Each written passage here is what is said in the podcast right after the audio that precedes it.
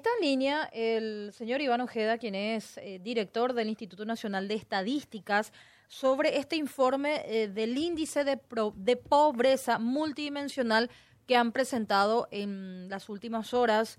¿Y de qué trata esto? Y es, un, es el reflejo fiel de la, o de, de la pobreza en Paraguay y de la escasez y la carencia de servicios básicos y de derechos. Bueno, todo esto nos lo va a relatar el director del INE. ¿Cómo le va, eh, don Iván? Buen día. Muy buenos días, estimada Angélica. Un gusto saludar a don Benjamín también y a esa gran audiencia que siempre le sigue.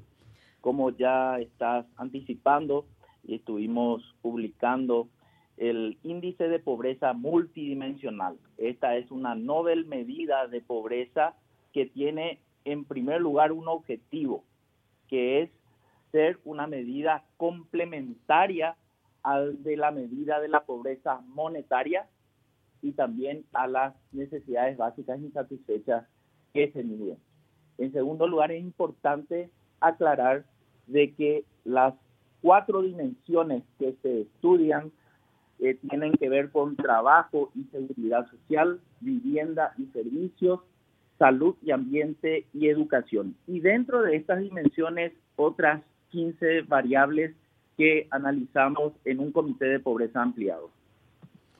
Ahora, eh, te queríamos preguntar, porque en una parte, eh, la información que estábamos viendo en última hora, se refiere a una consultora mm, eh, conforme a un análisis de la consultora Mentu. Eh, ¿Esto es un trabajo, esta consultora trabajó con el INE o es un análisis que hizo por su parte de la, del trabajo del INE? No, es un trabajo que habrá hecho un análisis independiente. Ah, bueno, se nos perdió, o sea, a mí se me perdió la pregunta. ¿Qué tiene que ver una consultora con este tema del, del informe del INE? Bueno, ¿y qué podemos decir? Después, obviamente, vamos a mirar con detenimiento eh, sus contenidos, pero eh, ¿Qué se extrae en líneas generales de este, de este informe, Iván? En líneas generales podemos afirmar que la incidencia de la pobreza afecta, eh, la pobreza multidimensional afecta al 17,66% de los hogares en promedio país. Vemos una mayor eh, incidencia en los hogares o en la población de la zona rural, en donde está en torno al 35,6%, de personas en pobreza multidimensional y en el área urbana eh, baja a 7,3%. También es importante señalar que eh, son alrededor de 1.297.000 personas las que están afectadas. Como ya dije, la afectación mayor se dan zonas rurales que urbanas y también es importante señalar los departamentos que son más afectados o que tienen mayor población de pobreza multidimensional son en este orden San Pedro con un 38%, cada Zapá con un 36%, cada Guazú con un 28,6% de población pobre multidimensional, Itapúa un 25%, Alto Paraná un 12% y finalmente Central con un 6% y en menor medida Asunción con el 3,9% de la población en pobreza multidimensional. Este estudio lo desarrollamos con el apoyo de la Universidad de Oxford en su iniciativa de desarrollo humano y pobreza y está basamentado en la teoría de capacidades del Premio Nobel de Economía 98 a Martia Sen. Estamos midiendo el goce de los derechos, don Benjamín. Es mi ídolo este, este, este señor, que debe ser muy, muy grande. Eh, sí. sí, tiene, ahora estoy viendo, tiene 89 años. Eh, es, un capo, es un capo. Ahora, eh, danos por favor el dato de pobreza monetaria, porque ahí yo tengo un tremendo eh, lío en la cabeza. en pobreza monetaria, ¿cuál es el indicador que, que, hoy se maneja en el, en el INE? Sí, para que la gente entienda, don Benjamín, cuando hablamos de pobreza monetaria, estamos hablando de una metodología denominada de línea de pobreza. Todas las personas que alcanzan a cubrir, que no alcanzan a cubrir los costos de una canasta básica de alimentos es pobre extremo, que no tienen 11 mil guaraníes por día per cápita. Es el 5% de la población, alrededor de 400 mil personas. Los pobres totales o sencillamente pobres monetarios son aquellos que no alcanzan a cubrir los costos de una canasta básica de consumo. Esto es alimentos y otros servicios básicos, que ronda el 26% de la población actualmente. Serían cerca de 1.8 millones de personas en el Paraguay.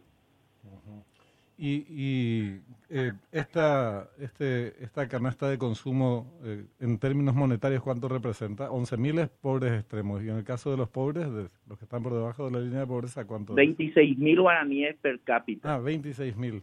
Por día, sí. Y me decías, ¿cuánto es en total esto? La cantidad de un, pobres es... 1.800.000 personas aproximadamente. Ajá. Uh -huh. 1.800.000. ¿Esto incluye pobres y pobres extremos o solamente pobres?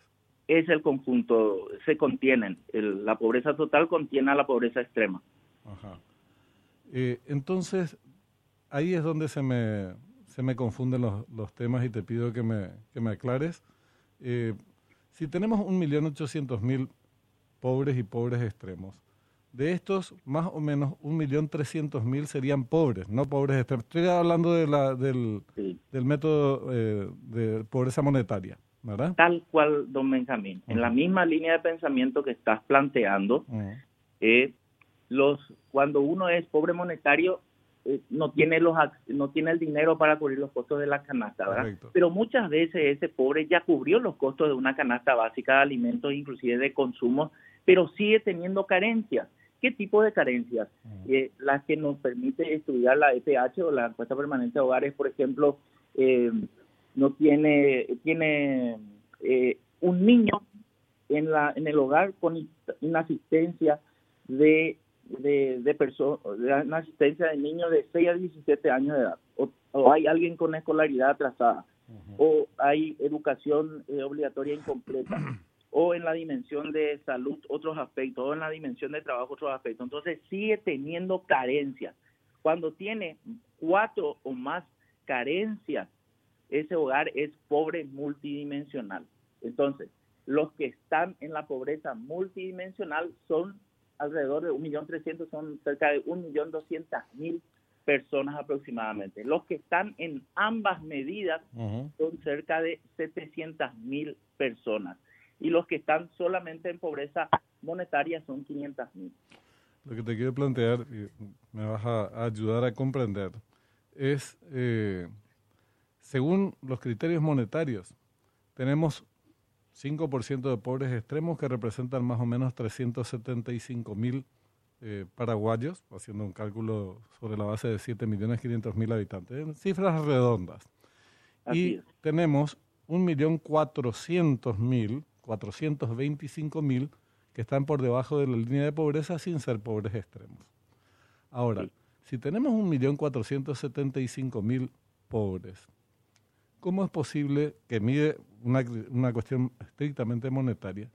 ¿Cómo es posible que de 1.475.000 baje a 1.297.000 al medir la pobreza multidimensional que abarca más cosas, que tendría que representar mayor nivel de satisfacción eh, de sus necesidades.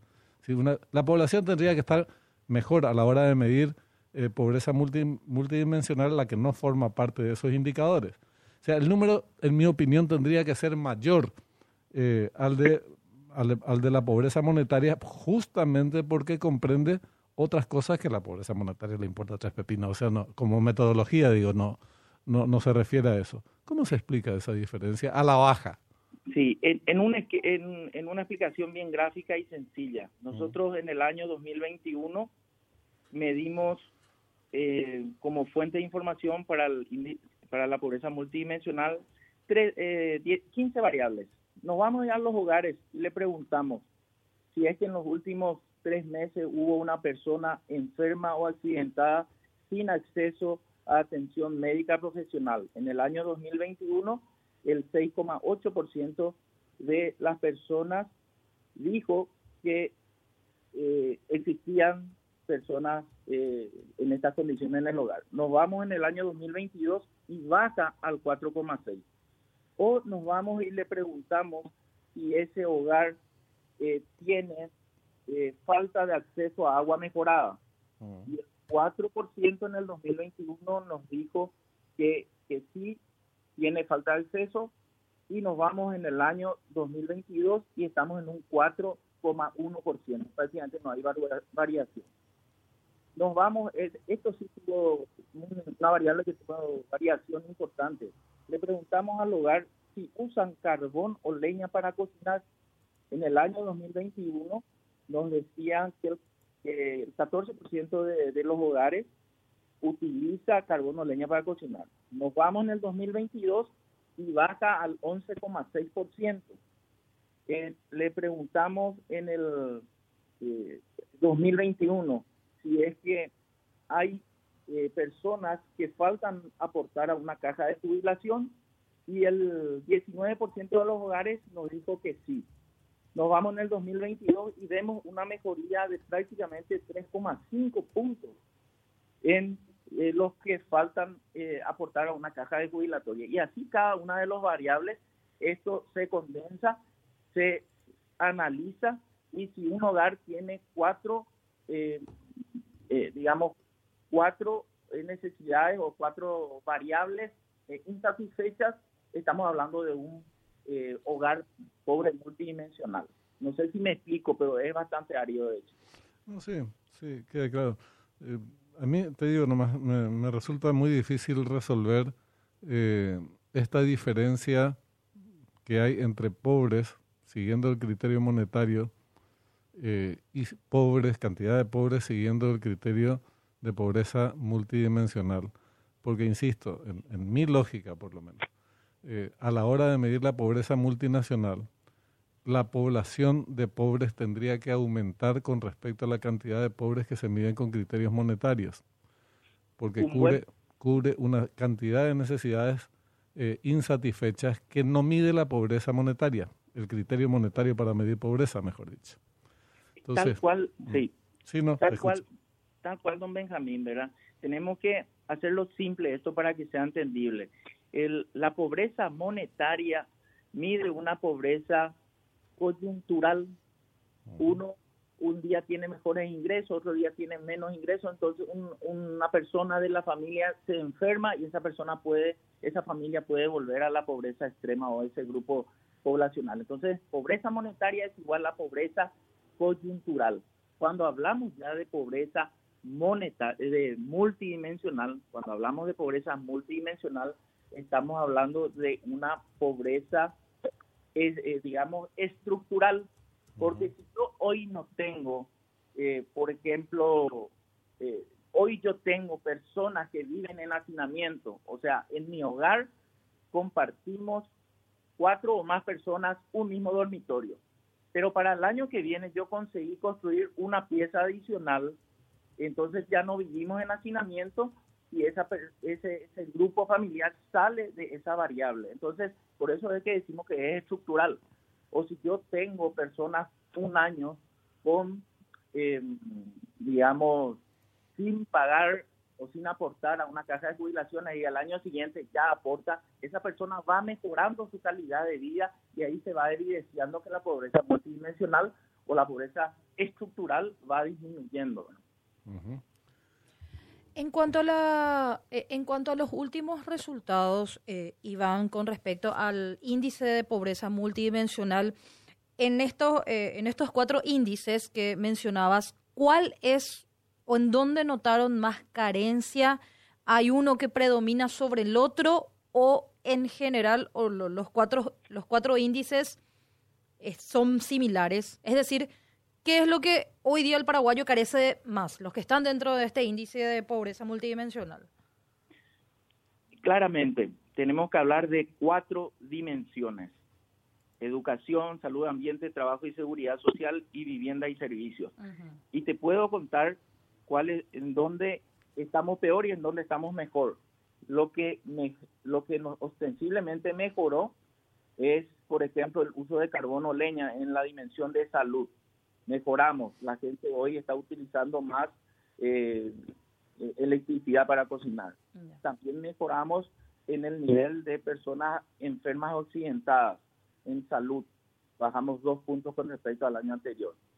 Donde bajamos muy poco es en mejorar la escolarización atrasada o en mejorar la educación obligatoria incompleta, también en el hacinamiento, eh, también en la desocupación y también, este, bueno, tenemos 15 variables, algunas estamos bien, otras estamos más o menos, otras estamos peor, ¿verdad? Pero es importante que la elección de todas estas variables se hizo en primer lugar según la disponibilidad de la información fuente para, la, para el IPN, para la pobreza multidimensional.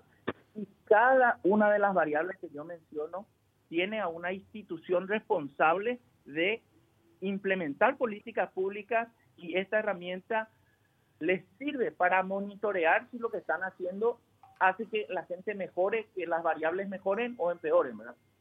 Ahora, para, me, encanta a mí el tema de Costa, siempre lo, charlamos y es un motivo para mí de la eh, de mayor máxima preocupación debería ser en, cuanto a políticas públicas de los gobiernos, aunque no le hayan dado históricamente demasiada pelota al tema.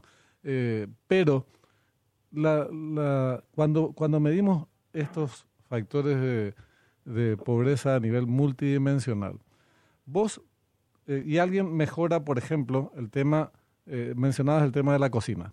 Eh, cocinaba leña, carbón y bueno, ahora cocina en cocina eléctrica. Estoy diciendo cualquier cosa. mejoró en uno de estos factores que se miden. Automáticamente ya se lo saca de, de esta definición de pobreza multidimensional o tiene que mejorar en todos los componentes que miden la pobreza multidimensional? Eh, categóricamente, no precisamente con mejorar una sola variable eh, ya deja de ser un hogar multidimensional. Decimos que un hogar es pobre multidimensional cuando eh, los miembros de ese hogar sufren cuatro o más eh, privaciones o cuatro o más variables eh, eh, tienen insatisfechas. Por ejemplo, vamos a hacerlo gráfico. En un hogar, en un hogar, em, digamos que falta el aporte a una caja jubilatoria, también hay prácticas inadecuadas o un servicio de recolección de basura y también hay hacinamiento. Pero ese hogar con esas variables no es todavía un hogar pobre multidimensional, porque no, no alcanzó a tener cuatro o más variables eh, insatisfechas. Pero si aparte de esas tres que acabo de mencionar, ese hogar también tiene niños entre 10 y 17 años de edad trabajando y también tiene otras carencias, ese ya es un hogar pobre multidimensional. O sea que tiene que tener cuatro o más carencias ese hogar en el goce de los derechos para que sea considerado pobre multidimensional. Eh, matemáticamente, cada dimensión, Benjamín, pesa 25%. Entonces, 25 más una carencia o 25 más 1, 26% que tenga el hogar ya es considerado pobre multidimensional. Bueno, eh, Vamos a, ¿Vos tenés este el resultado de este trabajo como para compartir? ¿Tenés a mano, digo, Iván? Sí, por supuesto, con mucho gusto. Y es más, nosotros esto publicamos según un calendario de publicaciones que se publica al principio de cada año. Esto ya está en nuestra página web y yo lo tengo acá en el WhatsApp, con mucho gusto le paso a tu producción. Buenísimo. Gracias por tu tiempo, Iván. Gracias por el valioso espacio que siempre le dan a las estadísticas oficiales. Es un placer saludarle siempre. Igualmente, igualmente. Iván Ojeda, eh, titular del Instituto Nacional de Estadísticas, sobre estos resultados.